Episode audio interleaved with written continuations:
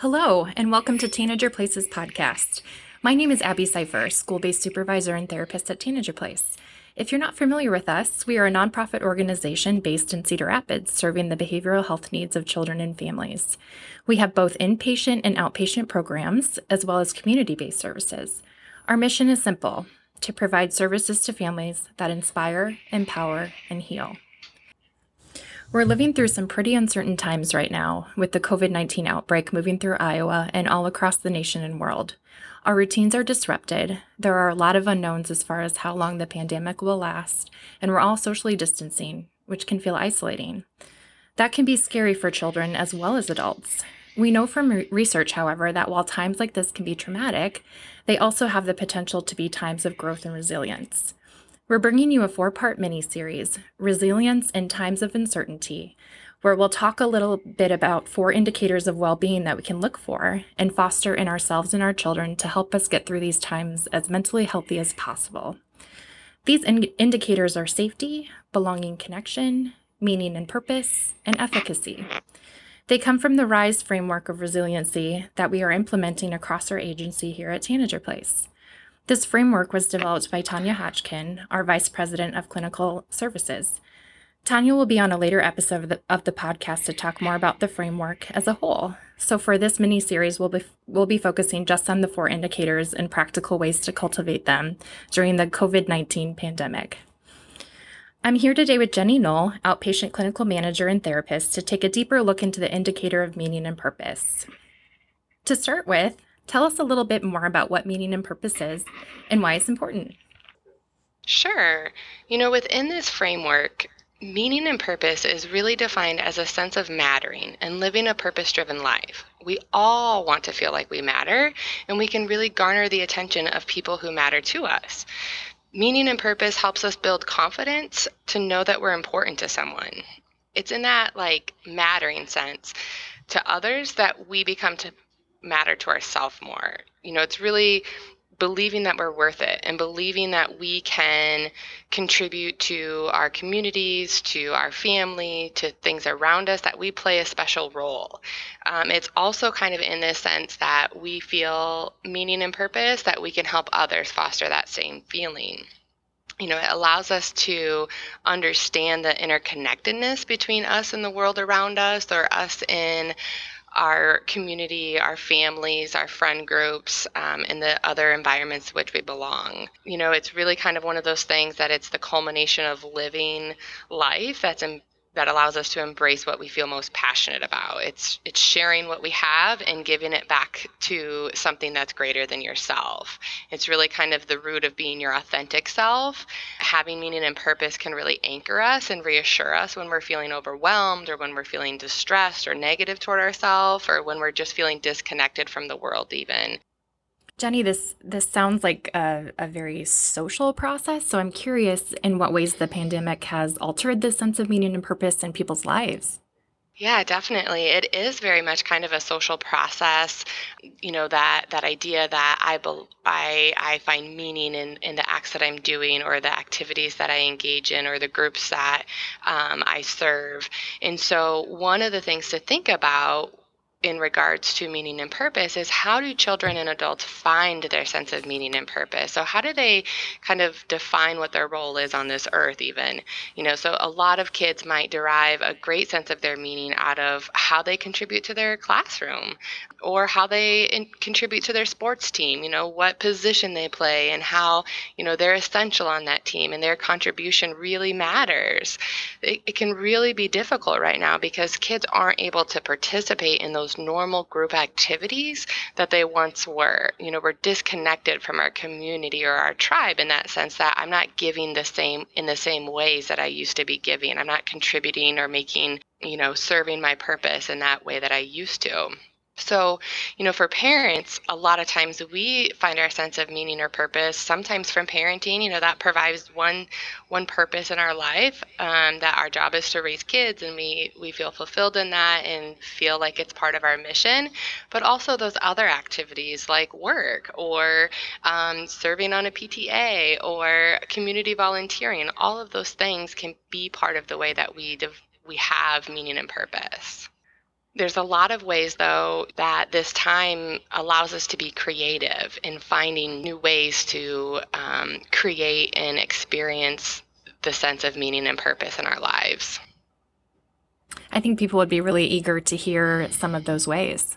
Yeah, um, you know, there's there's all sorts of things being put out there on social media or um, different podcasts or blogs or anything like that that give lots of different ideas for people um, and activities for well-being. Um, some of the things really specific to meaning and purpose is first off we have to remember that this pandemic is not going to last forever.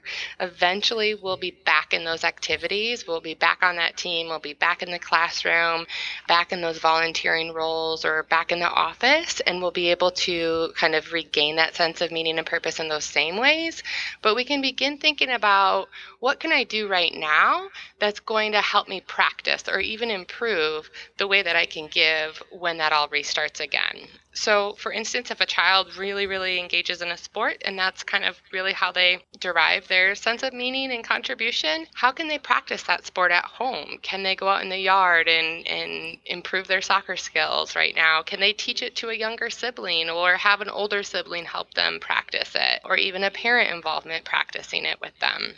You know, helping them to see why it matters to do those things by themselves or within the family context, even if they can't be doing it with their team members there's also a lot of opportunities right now and a lot of creativity happening around online groups. So if your child is on a chess club or Lego League or some of those types of things, finding online outlets where maybe they can do those um, virtually with other kids and show what they've created or give pointers or how to's or um, even creating a YouTube video that they can post for other people to see are all different ways that they can still be doing those things that really give them a sense of contribution contribution um, during this time. Jenny, I think in this time, our parents are really looking for ways in which they can empower and encourage their kids um, to find healing and meaning. What are some things that they can do uh, to, to encourage healing during this time with their kids?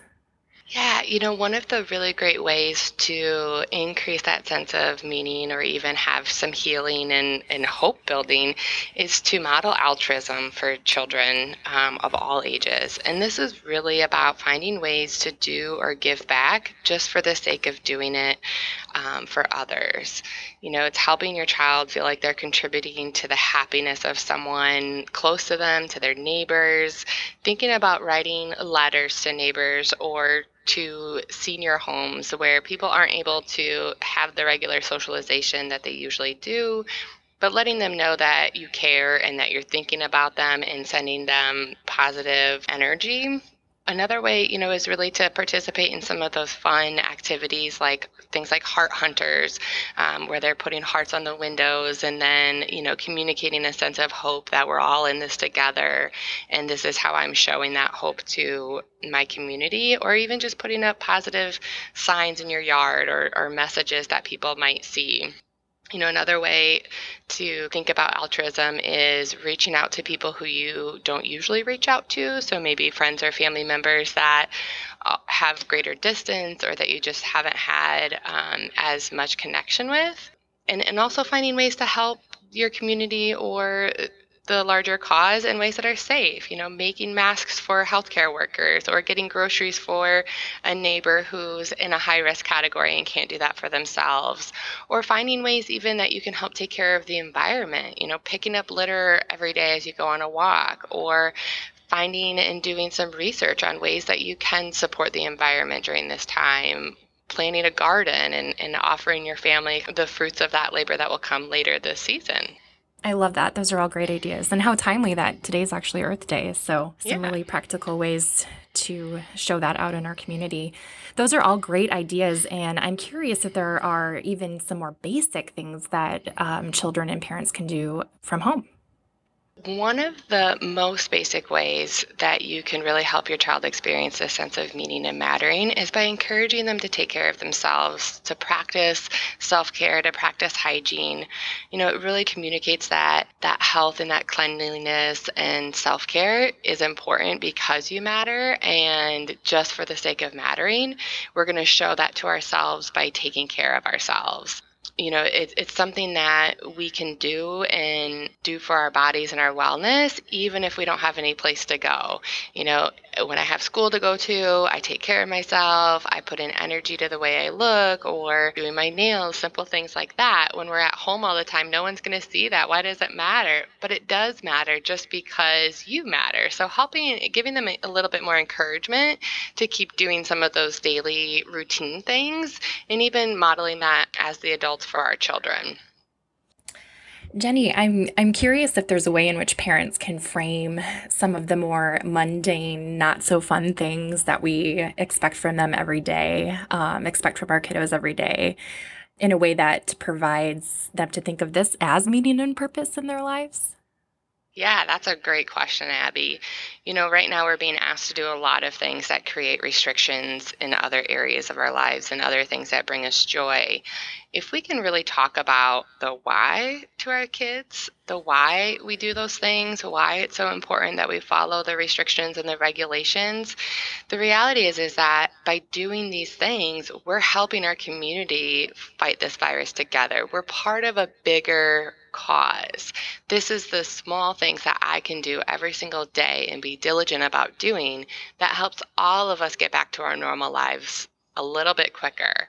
Um, you know, even when it's I can't go to the store or mom and dad get to go to the store by themselves and that really isn't fun, you know, helping them understand like by doing this, we're reducing the number of people who are ex- being exposed. We're reducing the number of germs that we might be bringing into our own home.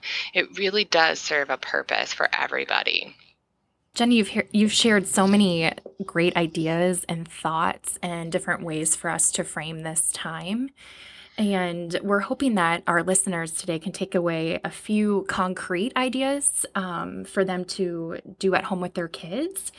Are there any specific activities that you can share with us that define this idea of meaning and purpose?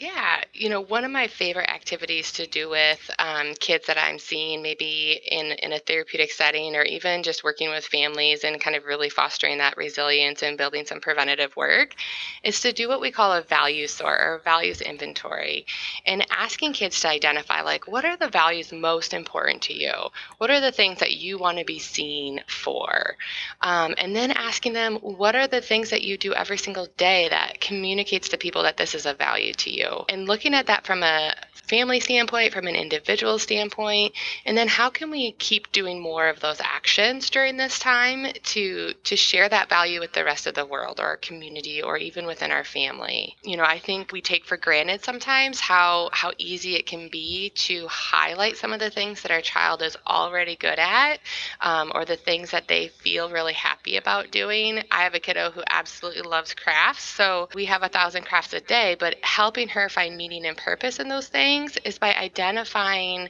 how they have an impact on others. You know, letting her know that when she made this craft, I really felt happy. You know, helping them see that contribution for the things that they do. Another way, and this can be really fun for, for kids and, and even teenagers can get involved in this and be part of the decision, but giving them a special job. You know, are there animals in the house? Are there plants in the house? Do they want to make a garden? Do they want to, you know, grow a plant?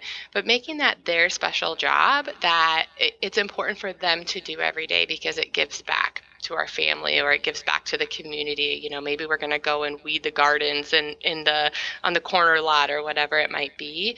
But finding some of those special jobs. You know also a lot of meaning and purpose can come from just kids using their own creativity. Lots of kids can create beautiful things using art, videos, you know, music cooking or baking things you know this is a great opportunity to to share in that responsibility as parents might be feeling a little eh, drained from cooking all the meals in the house but involve the kiddos in that you know help them feel like this is what they get to contribute to the family tonight and this is how they're serving a, a meaning and this is purposeful Jenny, that's really validating to hear you share those ideas because I'm guessing that a lot of our listeners are already doing those things. And so that takes a lot of pressure off of them to um, come up with new, great, grand ideas to implement in their homes. They're already doing this. Thank you. Yeah. Yeah, absolutely. You know, it really is that encouragement and acknowledgement sometimes that kids need to have in order to to see that they still are doing those things.